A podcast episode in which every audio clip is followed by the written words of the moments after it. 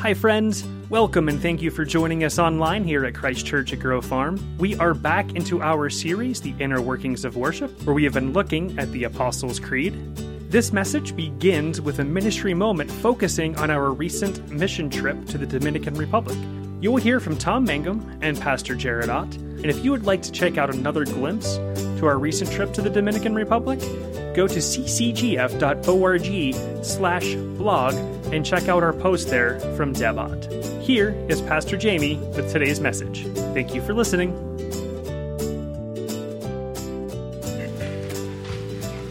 Hello, Christ Church. My name is Tom Mangum, and I am uh, the director for uh, Food for the Hungry's operations in Hispaniola, uh, which includes the Dominican Republic and Haiti.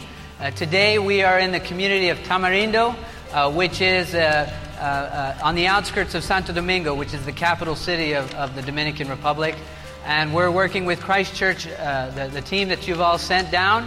a little bit about this part of the city is this is a place where a lot of people are coming from very impoverished rural village settings and looking for a better life. And they end up in, a, in uh, parts of uh, Santo Domingo, just like Tamarindo, uh, which, uh, uh, where they find a lot of uh, urban type problems, which high teen pregnancy, lack of job opportunities, poor infrastructure, sanitation infrastructure, and health and, and water infrastructure. and so at FH, we're really trying to to bring a Christ centered, holistic approach to community development here. We focus our activities on uh, health, education, livelihoods, and leadership development uh, in communities across the DR and, and here in Tamarindo. And uh, we working, we're working with a number of different church partners uh, from the U.S. Uh, and uh, we've been partnering with a number of, of, different partners in other communities outside of Tamarindo. But for a long time, we have not had any partner to work with us uh, in this uh, urban setting, in this, in this part of the country. And so our team, our local team, has been praying and asking me, you know, how can we find a partner for, for Tamarindo? And it's been something that we've really put to the Lord in prayer. And then, you know, uh, uh you all showed up. And so I want you to know that you're a big answer to prayer uh, for our team and for the community leaders here that have also been, been asking for, for this kind of partnership. So I just want to say thank you to, to everyone who has sent loved ones here, who's come down and visited us here, or been involved in uh, perhaps child sponsorship. Uh, uh, I just want to say a big thank you to, the, to the Church of, of, of Christ Church in Pennsylvania. Thank you. Well, it's a great story we have to tell, and uh, I'm obviously not Kathy Klein. Um, due to Kathy's injury, she's unable to be with us this morning. So I ask that you would continue to pray for her. Um, she's doing well, she's in great spirits. Um, and I look forward to chatting with her a little this afternoon. But we took a team down in June um, for our first trip to El Tamarindo in the Dominican Republic, and it was an incredible trip. You just met Tom. He's the, um, the director of the island of Hispaniola, which includes the Dominican Republic and Haiti. He said that. He has a lot of ground that he's responsible for. And we were so blessed by his visit this day because what he shared with us as a group uh, were a couple of really uh, interesting facts about um, our experience and our relationship. As he told you all in the video, um, they had been praying for uh, a partner to come and work alongside this community. But what he, uh, he, didn't tell you in that video was that there were countless churches that would come down to El Tamarindo and look at it and say, This is too much. This is too difficult. We can't do this. And so for years, the people of El Tamarindo would have churches come through their community only to say no. And so every time that that happened, the people of El Tamarindo began to lose a little bit of hope. And for over two and a half years, they had been praying for a church to partner with them. And so, for two and a half years, the people of El Tamarindo were praying for you. They were praying for me. Because when we went down there, we did step up. Almost a year ago, we said, We want to come alongside of these folks in El Tamarindos, our brothers and sisters in Christ. And this past June, we took our first trip down. It was fantastic.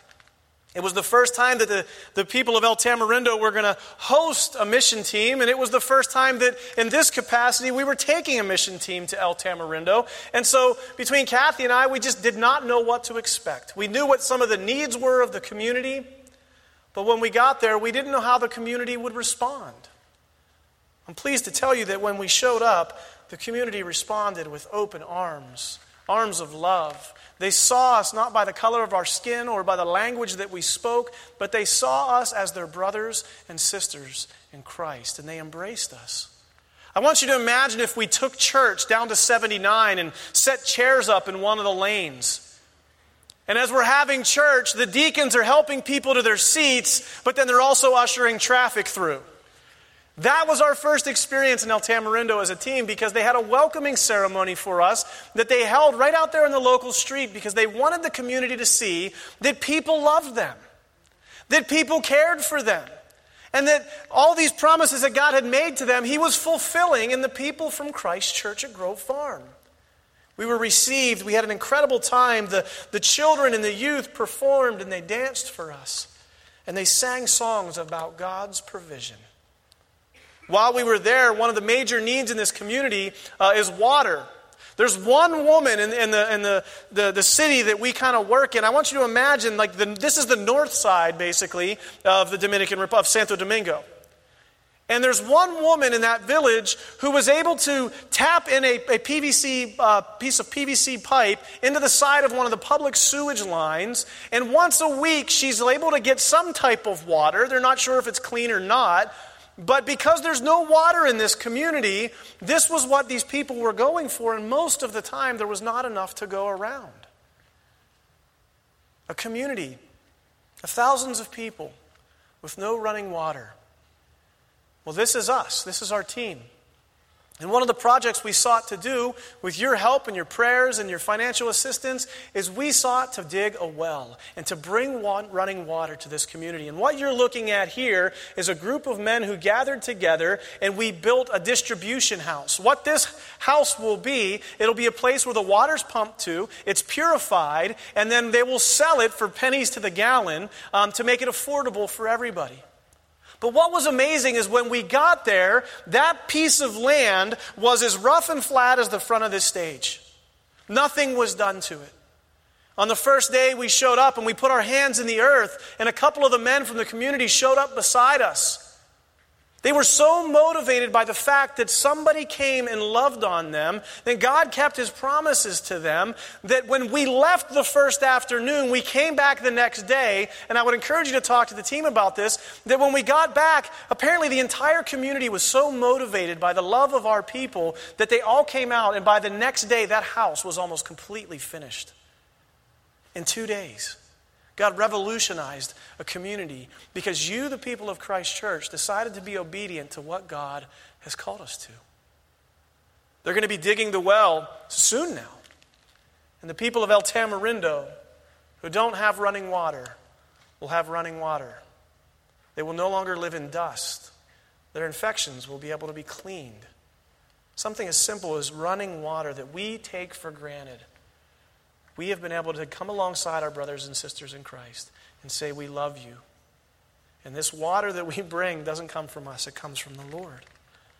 We had an incredible opportunity to speak to the community. One of the big issues, as Tom alluded to in the video, is, is teen pregnancy. And between the ages, and this is mind blowing, between the ages of 10 and 12 in the Dominican Republic, things start happening in the lives of these youth that should not be.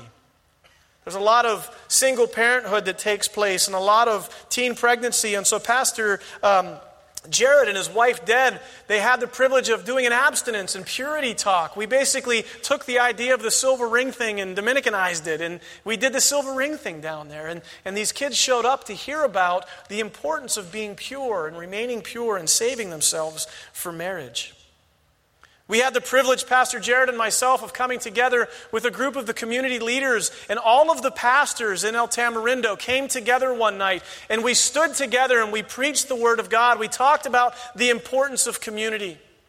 We talked about the importance of, regardless of skin color, regardless of language barrier, regardless of the uniform that we wear. This is a lesson we could hear in our country today. That we will stand united, black and white, for the cause of Christ because we are no different. Because in the eyes of God, He doesn't see that, He sees our heart. And in this moment, we stood with these pastors hand in hand. Pastor Jared and I just gave a Bible to the, the preachers there that was uh, an English version, but a Spanish version with the verses right beside each other because we made a commitment that we would come alongside of them, that we would learn their language, and they made a commitment that they would learn ours. Because that's what the people of God do. We stand beside one another in unity and we proclaim the gospel of Jesus Christ. It was such a blessing to be there with our, with our congregants and our team. And we visited our child sponsorship. Some of you have sponsored children uh, in El Tamarindo. And we had the privilege of going out in teams. Here you see Larry and Bethany. And, and, and it was just such a blessing to actually touch and hold these people's lives that you have changed. I had the privilege of delivering a Bible for, for Glennie and Warren Carr to Glennie's little girl, Glennie. And the joy that came from the way that that family was just changed because they received the Word of God is unex- it's, I can't even describe it. But each of our congregants who went had the privilege of going and meeting with their sponsored child, and they got to see firsthand the impact that we're having on that community. You know, it was so amazing to see all that God was doing through the unity of brothers and sisters in Christ in El Tamarindo. We were able to do a VBS for the kids that week. We continued working on the water project, and we're going to be going back in September. This is a relationship that we're forming, and we praise God that He's given us this opportunity. And He is alive, and He is doing amazing things.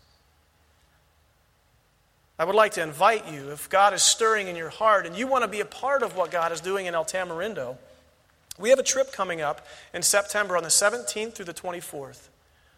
Come with us. Come and see. Come and smell it. Come feel the water. We would love to have you join us and see what God is doing. We also have a medical and dental trip going out on March 11th through the 18th. Come with us. Come down and experience what God is doing because God is doing some amazing things through the people of El Tamarindo and through the people of Christ Church. Maybe you can't go on a trip. Sponsor a child. Maybe you can't sponsor a child. Pray for this, these people. Pray for our partnership. Pray for that community. Pray for the pastors there that they will reach the world for Christ. Because that's what it's about, isn't it? Reaching our world for Christ. We were so blessed by the VBS. We were so blessed by everything. And I want to invite you today. Our mission team is going to be back at a table um, in the Commons area following the service. And each one of them has a very unique, incredible story that I'm sure they would love to share with you about what they experienced in the Dominican Republic. So I would encourage you to stop by and hear what God is doing. Pastor Jared has a special message he'd like to share with you right now via video. So take a look at this as we hear about what God has been doing. Well, Hi Christ Church, here we are right here in El Tamarindo in the Dominican Republic. You know, in the beginning of 2016, we started a campaign working with Food for the Hungry where we come to El Tamarindo and help this community in a holistic approach, whether it's through physical needs or spiritual needs. And we had a huge campaign where we sponsored children. I got to tell you, we broke all kinds of records with Food for the Hungry for the amount of kids sponsored in one day. And these kids have a special message for you.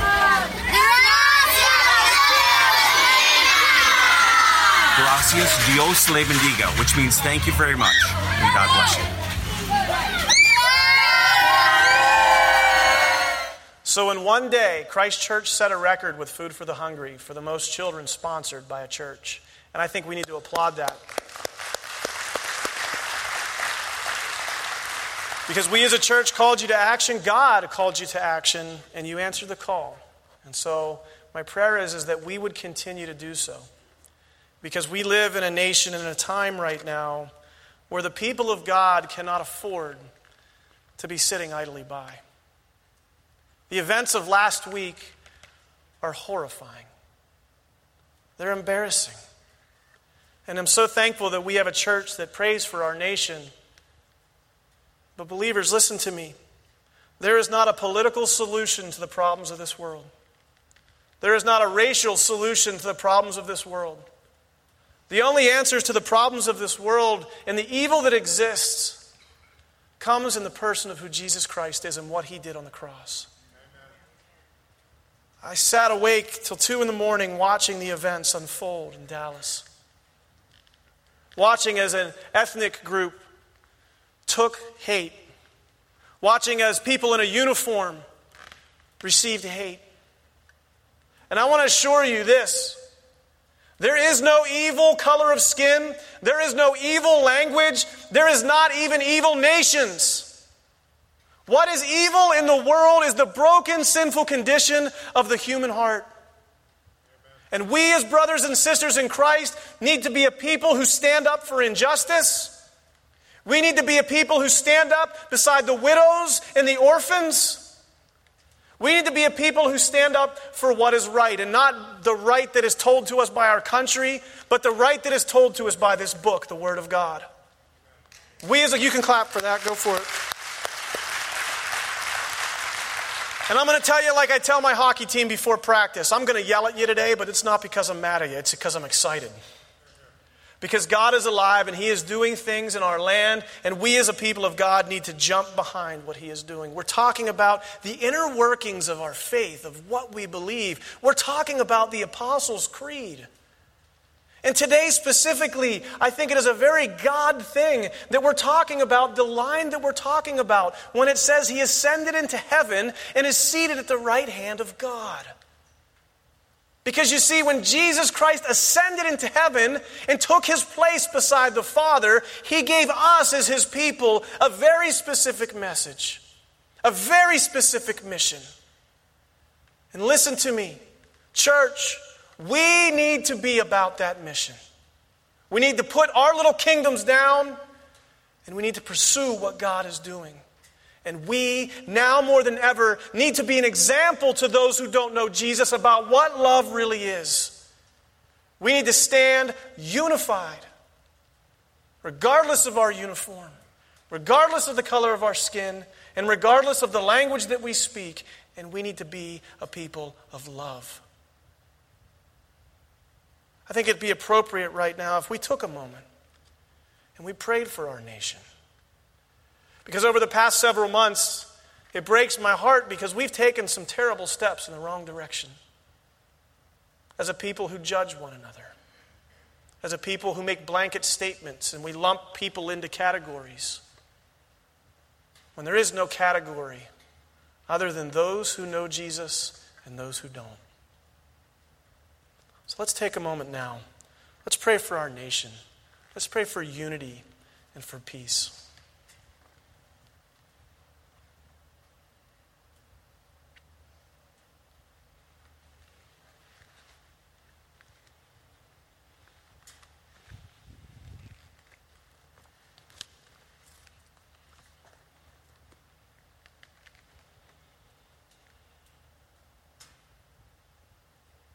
Lord, forgive us.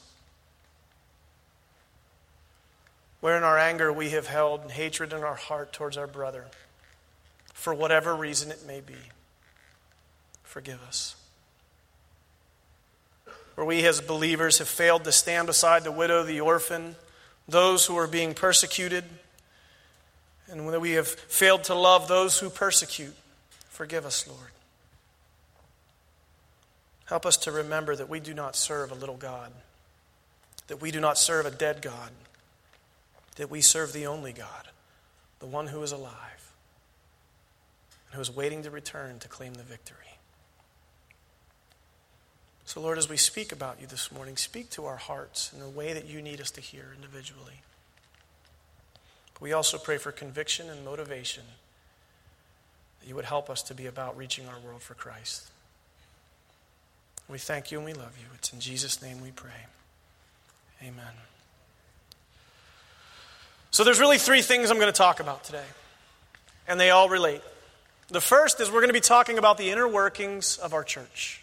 Why do we do the things we do? And one of those things that we do is the Apostles' Creed. Why do we recite it? Well, we've been talking about this for some time. And today, the section that we have comes from the book of Acts, chapter 1, verses 1 through 11. You can turn there now while I still talk. But the line that we're going to talk about today is a line that, in my opinion, is one of the, the, epic events of the Bible. We, we love to celebrate Christmas. And in our culture today, there's a large movement of people who just really love baby Jesus. And in some reason, we separate him out from Easter Jesus. And we have the Christmas Jesus, we have our Easter Jesus, and then it's almost as if we think that the story stops there. But I want to encourage you. When Jesus came to earth as a child and he died on the cross and he rose from the dead on the third day, the story of Jesus Christ does not stop there. The Word of God tells us that for 40 days after his resurrection, he went around performing miracles, demonstrating his awesomeness to the people that he encountered. And what happens next is a significant moment in the life of a Christian. Because what it tells us in the Word of God is, is that Jesus ascended, he went back to the Father to his right hand.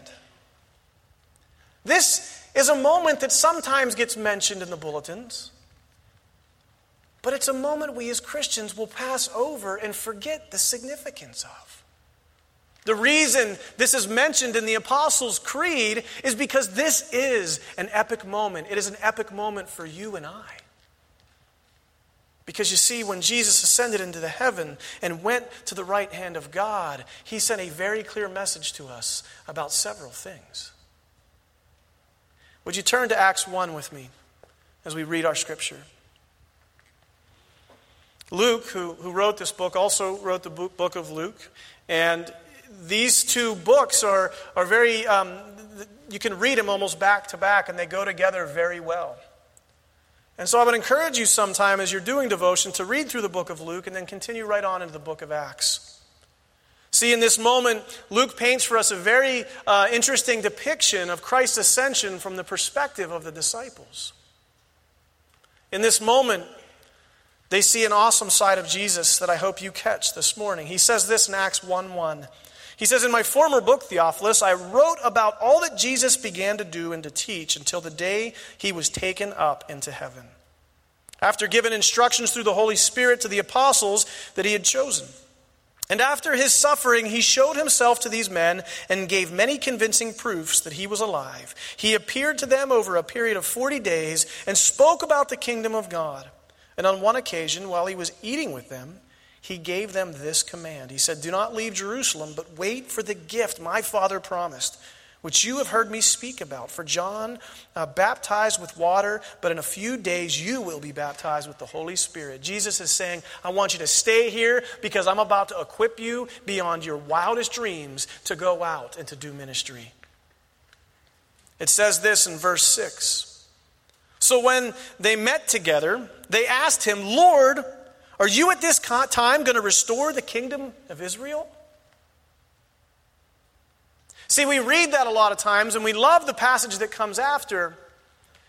But what we can quickly miss is in that moment, the disciples missed the point. Because when the disciples say, Are you going to restore Israel? Christ's response, uh, that John Stott points out very clearly in some of his writings, is not one that's actually pleased. In fact, Christ's response is a little bit of a loving admonishment because in that moment, when the disciples say, When are you going to restore Israel? they're really talking about when are you going to build up our little kingdom? And Jesus' response is absolutely beautiful. And it's a message that our nation needs to hear today. Because he says to them, He said, It's not for you to know the time or the dates the Father has set by his own authority. Notice the exclamation point. This is not a little steady conversation. This is hockey coach talk right now. He says, But you will receive power when the Holy Spirit comes on you, and you will be my witnesses in Jerusalem, in Judea, Samaria, and the ends of the earth. When Jesus makes that proclamation, he's saying, Guys, listen to me. You're not just going to minister to Jerusalem, to Israel, you're going to minister to everybody. Because when Jesus died on the cross, he died for white people, he died for black people, he died for people in uniform, and he died for people out of uniform. Please clap for that. Jesus Christ came and he loved the hearts of people. And when the disciples got it wrong in this moment, he said, No, no, no, don't go there. Don't start dividing yourselves over Israel, Jew, and Gentile. We see the path the disciples take later in the New Testament, don't we? They argue over Jew and Gentile. And Jesus is trying to make the point guys, I want you to go and love everybody. The early church was persecuted by Rome. There was nasty fires all through Rome. Christians were being blamed and they were being burnt alive. And do you know what the Christian response to that was? After the fires took over Rome, the Christians went to the people that persecuted them and they healed their wounds. They put ointment, they loved them, they fed them. And as Christians, we are called to respond better than our own little kingdoms. We're called to respond with love. Because we have a God in heaven who stepped out of heaven, came to this place, and poured out his blood and, and pierced his body for you and for me. He said to stand for those that can't stand for themselves, defend those that can't defend themselves. And we as a Christian people need to take the matters of justice, which is a word that belongs to God, not to politics. We need to take that serious, and we need to be the hands and the feet of God and go into all the world and spread the good news of Jesus Christ. In this moment, he says these words to him. Luke tells us after he said this, he was taken before their very eyes, and a cloud hid him from their sight. What's different about this than the resurrection is it is happening right in front of the disciples. We know that Jesus rose from the dead. We've seen the empty tomb. I've seen the empty tomb. He's not there. But in this moment, Jesus Christ is rising in front of the disciples. They're seeing it happen. Fully God, fully man, Jesus is ascending to his rightful place at the right hand of God, and he goes back to heaven. And it says this uh, that he was hidden from their sight, and there they stood looking into the sky. If you saw Jesus rise up into the sky, you would probably pre, be pretty uh, dumbfounded and awestruck as well, right? So I can't blame the disciples for what happens next. But what happens next is a place where we as Christians often get stuck. Because it says, they were looking intently into the sky as he was going, when suddenly two men dressed in white stood beside them. These are angels. And they said, Men of Galilee, why do you stand here looking into the sky? The same Jesus who has been taken from you into heaven, he's going to come back in the same way that you've seen him go to heaven. And what he says in this moment is why are you standing here? Because God told you to do something. And in a couple of days, the Holy Spirit is going to come upon you, and you have a mission to reach your world for Christ. Don't stand around. Get busy. Don't sit in the pews. Go serve and love people. And when we say the Apostles' Creed, and we talk about the ascension of Jesus Christ, we are recognizing that we have been called to something greater than ourselves. That we have been invited to participate in the mission that God gave those disciples in that great commandment, that great commission. And we are to get up and we are to go and we are to love one another. Those police officers who left behind children and widows, we as the church should stand beside them. Those families that lost loved ones for whatever the reason is, we should stand beside them. We shouldn't generalize and marginalize entire groups of people when really it comes down to the brokenness of sin. And when we say the Apostles' Creed that he ascended into heaven, we should remember that we have a mission. Because when we look at the Apostles' Creed, we can really pull out four key things that, that it means for us as Christians. And I want to go through those with you right now. The first thing that it, when we look at this ascension into heaven, is we see that the disciples saw Christ go to a place. And there's a popular trend in our culture today that we talk about heaven as a mindset. We talk about hell as not being real. But I want to assure you, church, heaven is a place. Heaven is real.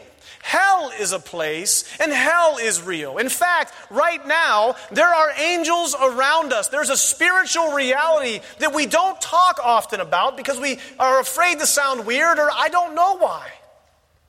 But there is a spiritual reality to this existence that we as men do not get to see always. Some have. Heaven exists now. And I promise you, Jesus Christ is sitting at the right hand of God, and he is preparing and advocating for you. A couple of times in Scripture, we see instances where men are, are given the privilege of seeing into this spirit world. In 2 Kings 6:17, Elisha is surrounded by the armies of the angels. They're there to protect him against the Syrians at the Battle of Dothan. Elisha's servants can't see what's going on. They just know somehow they're surviving and that they're making it through. And all of a sudden, God decides to reveal the angel army to the servants of Elisha. And they take a look into the spiritual world and they see God's hand of provision through the angel armies. In a couple of chapters from now, there's a young guy by the name of Stephen who, while setting the Pharisees in their place, is executed. And while he's being stoned to death, he looks up into the sky and God peels a layer from his eyes and he's able to look into the spiritual reality. And he says, I see God and I see Jesus sitting at his right hand. There is a reality out there that exists. Pastor Jamie, are you telling me you believe in a spirit world? Absolutely. Unashamedly. Can't wait to see it.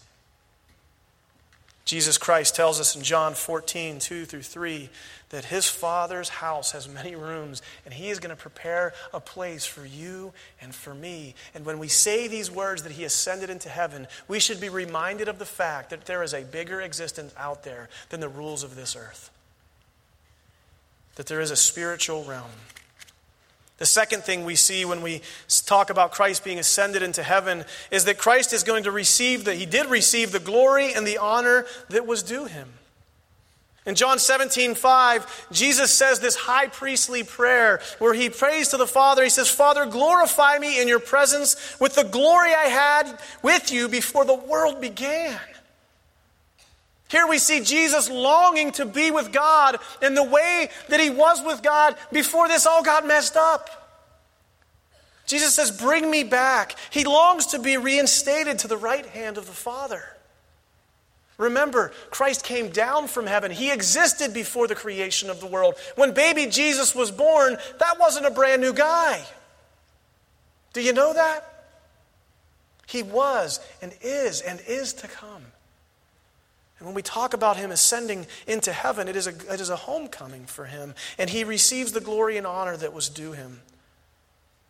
But what's amazing about this ascension, when he goes back to heaven, he does so differently. Because when Jesus goes back into heaven, in this moment, he goes as fully God and fully man.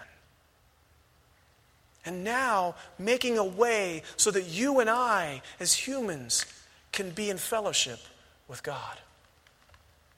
He ascended into heaven and sits at the right hand of the Father is a statement that should bring us joy because one day we will be able to dwell with God. The third thing that I see is when it says he was seated at the right hand of the Father, this is a fulfillment of things written in Scripture before in Psalm 110. When it says, it reads like this Sit at my right hand, and I will make your enemies a footstool. When Christ ascended into heaven, he sat at the right hand of God. He fulfilled these words. We forget that when Christ ascended into heaven, he also demonstrated a completeness of his work here on earth.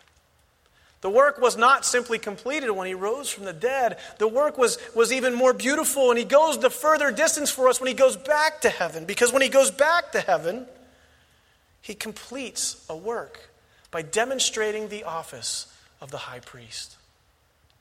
If you remember, the high priest's function in the temple was to take the blood offering that the sinner or the person making the offering would make. He would then take it and he would present it to God, saying, This is the offering that was given for the atonement of sin. And when Jesus Christ ascended back into heaven, he took with him the sacrifice of himself and he functioned as the high priest. And he said, God, here I am. Here is the sacrifice for these people. Here is the blood that has been shed. And he carried on in the line of Melchizedek and he became the high priest, the intercessor for you and for me. You don't need to confess your sins to a man. You confess them to God because of what Christ did on the cross and because he went back to the Father and he is there now, alive, sitting beside God at his right hand. When Jesus ascended, he brought with him the sacrifice of himself. To the holy place, he satisfied both divine justice and he brought forth the reconciliation of man to God. When Christ sits at the right hand of God, it demonstrates his ultimate authority over everything, over you, over me, our entire universe. And so when we say that Christ ascended into heaven and sits at the right hand of God, our hearts should rejoice. We should think about those deep words because Jesus loves you so much. He would give his life. He left heaven. He came down to this place for you. He poured out his blood, and death itself could not keep that love down. He rose from the dead, and he didn't stop there. He kept going, and he went straight to his dad's house, and he says, Father, I love these people. Here's the sacrifice. Now let's get ready for the party that we're going to have when they get here. And the other thing we see in this statement is the fact that Jesus went to a place to prepare a place for you and I. This is not our final destination.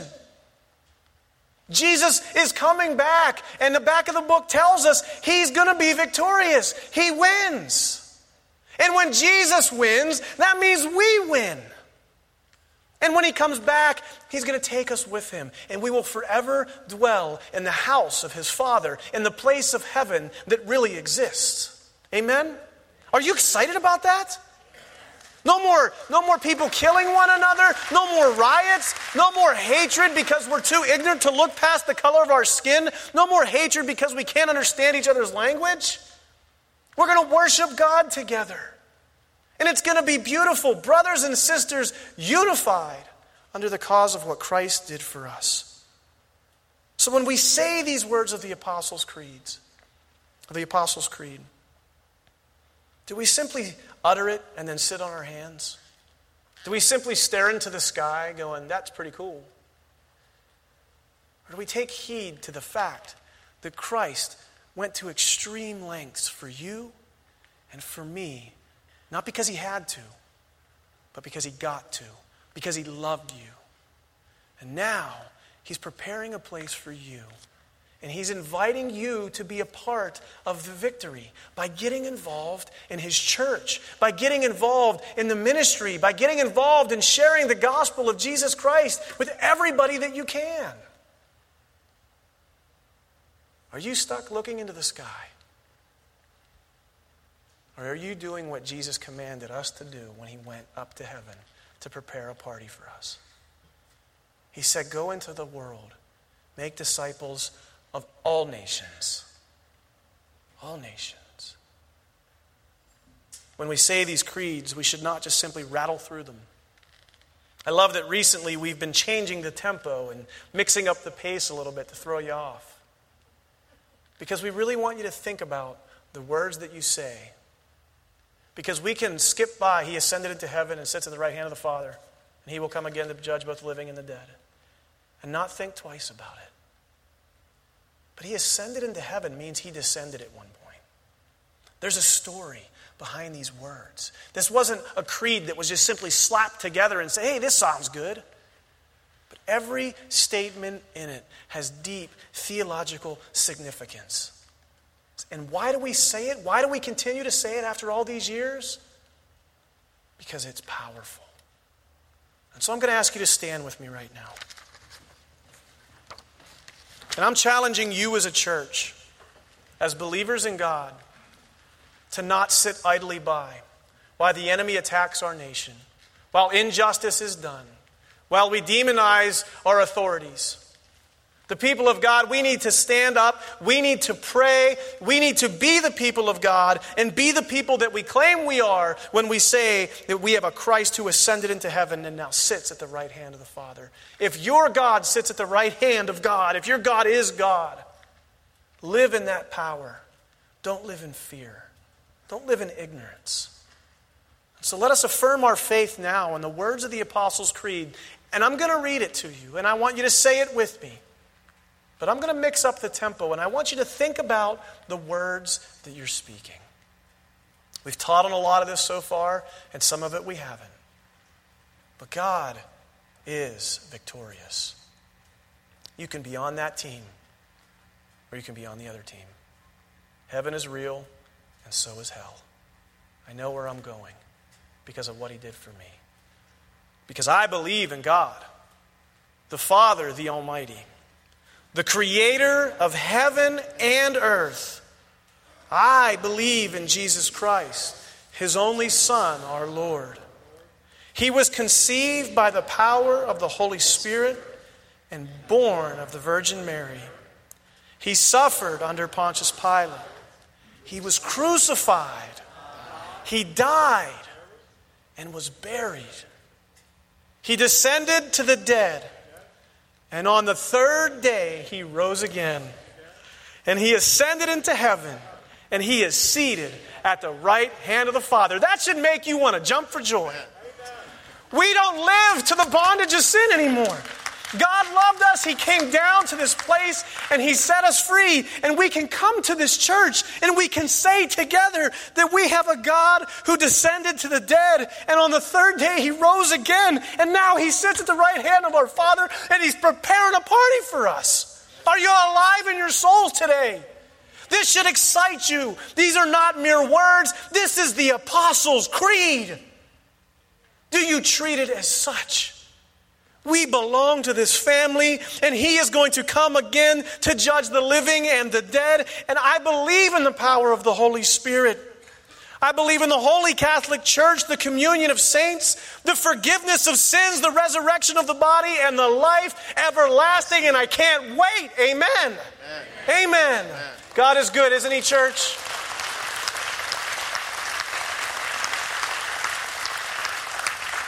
The creeds are part of who we are. Don't let them become words on a screen, words on a paper, because you have a God in heaven who laid down his life so that we could say these things. Live big, church. Live loud and do what he's called us to. Call our world to Christ. Father, we love you and we thank you. Oh, Lord Jesus, this is such exciting stuff. Forgive us when we come through the doors and, and, and our world has us bogged down and we get stuck in, in the awfulness of, of, of just life. But help us to be excited about this that we have a God in heaven who loves us. And regardless of what we're going through with our health or our marriages or our workplaces, our jobs, you still love us. And because Christ, you came and you died for us, you now intercede for us to the Father. Thank you for that. May we recite those words and forever remember that you win. Thank you for allowing us to be a part of your team. Use us in a mighty way. Convict our hearts in Jesus' name. Amen.